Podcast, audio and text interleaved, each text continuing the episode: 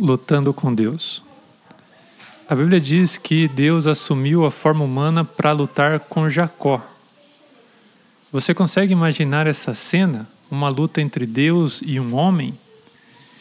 Não sabemos o que levou Deus a assumir essa forma humana e a medir forças com Jacó, mas aconteceu. Considerando o resultado, pensando um pouco sobre isso, o mais provável é que Jacó estivesse sendo testado por Deus naquele combate. Deus estava pondo à prova a perseverança de Jacó, a tenacidade de Jacó e a combatividade de Jacó. Esses eram atributos que até então eram mais próprios de Esaú. Esaú, aquele caçador que vivia no campo caçando animais, e não atributos de Jacó, aquele conhecido como um suplantador, como um enganador, aquele rapaz mais caseiro, mas aquele assombroso combate com Deus mostrou um outro lado de Jacó. Mostrou que aquele sujeitinho ardiloso e astuto chamado Jacó também poderia ser um valente e destemido guerreiro, alguém capaz de lutar com homens e até com Deus e prevalecer. Sim, porque Jacó venceu Deus naquele combate. É até estranho nós dizermos isso, mas é o que a palavra de Deus diz. E Jacó venceu porque Deus, ele se deixa vencer pelos perseverantes. Deus tem prazer em se deixar vencer pelos perseverantes. E quando Deus, ou seja, este Deus que aqui assumiu uma forma humana, quando Deus viu que não poderia vencer Jacó, ele tocou na articulação da coxa de Jacó, de forma que deslocou a coxa de Jacó enquanto lutavam. Como resultado, diz a Bíblia que Jacó ele ficou manco de uma perna e ele ficaria manco por toda a sua vida. Então aquela seria a sua cicatriz de batalha. Aquele seria um sinal desse combate que ele levaria para o resto da sua vida. E nem assim, diz o texto, Deus conseguiu se desvencilhar de Jacó. Mesmo atingido, mesmo ferido, Jacó ele não se rendeu, ele não se deu por vencido. Pelo contrário, ele agarrou-se com todas as suas forças a esse seu terrível adversário que era Deus. Aí Deus diz para Jacó: Olha, Deixe-me ir, porque o dia já desponta, o dia já está chegando. Ou seja, eles batalharam a noite inteira ali, um agarrado ao outro, um tentando prevalecer sobre o outro. Agora, pare para pensar. Se Jacó tivesse deixado Deus ir educadamente, o que teria acontecido? Ora, Deus teria ido embora. Deus teria ido embora e Jacó ficaria para trás com nada mais do que uma perna manca. E a lembrança né, daquela batalha surreal que ele tinha tido com Deus.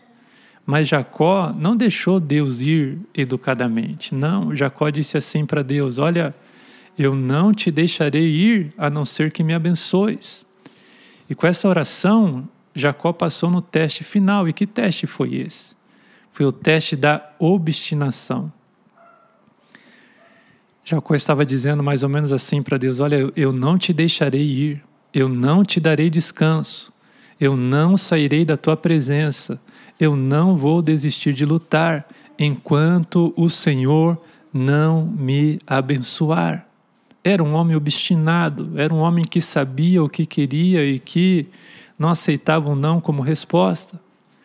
Não te deixarei ir a não ser que me abençoes é a oração de um homem desse tipo, de um homem inoportuno. É a oração de um homem que não aceita o não como resposta. É a oração de alguém que segue lutando até conseguir o que deseja. E homens assim, homens obstinados como Jacó, geralmente conseguem aquilo que, que deseja. E não foi diferente com Jacó. Orações como essa não são para os fracos, não são para os que desistem diante do silêncio, não são para os que aceitam não como resposta e não são para os que prezam pela dignidade quando abatidos ou humilhados por Deus.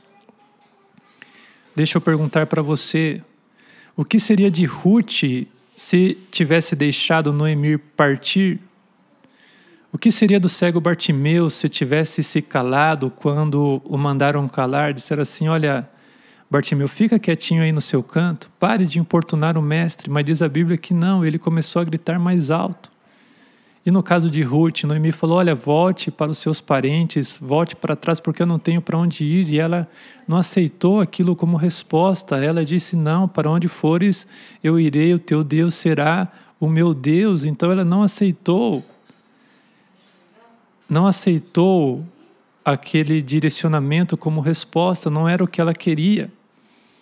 E o que seria também da mulher cirofenícia se tivesse partido quando Jesus lhe disse: Não não, eu não vou curar a sua filha porque eu não fui enviado senão para as ovelhas perdidas de Israel.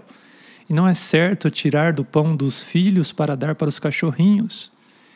O que seria daquela mulher se ela tivesse partido, mas ela não partiu, com toda a humildade, mas sabendo muito bem o que ela queria, ela olhou para Jesus e disse assim: Olha, Jesus, mas até os cachorrinhos comem das migalhas que caem da mesa do seu Senhor. Então, que fique essa palavra, essa lição para nós, que nós não desistamos daquilo que nós queremos, que nós possamos batalhar, batalhar inclusive com Deus, até alcançarmos a bênção que nós almejamos alcançar. Amém.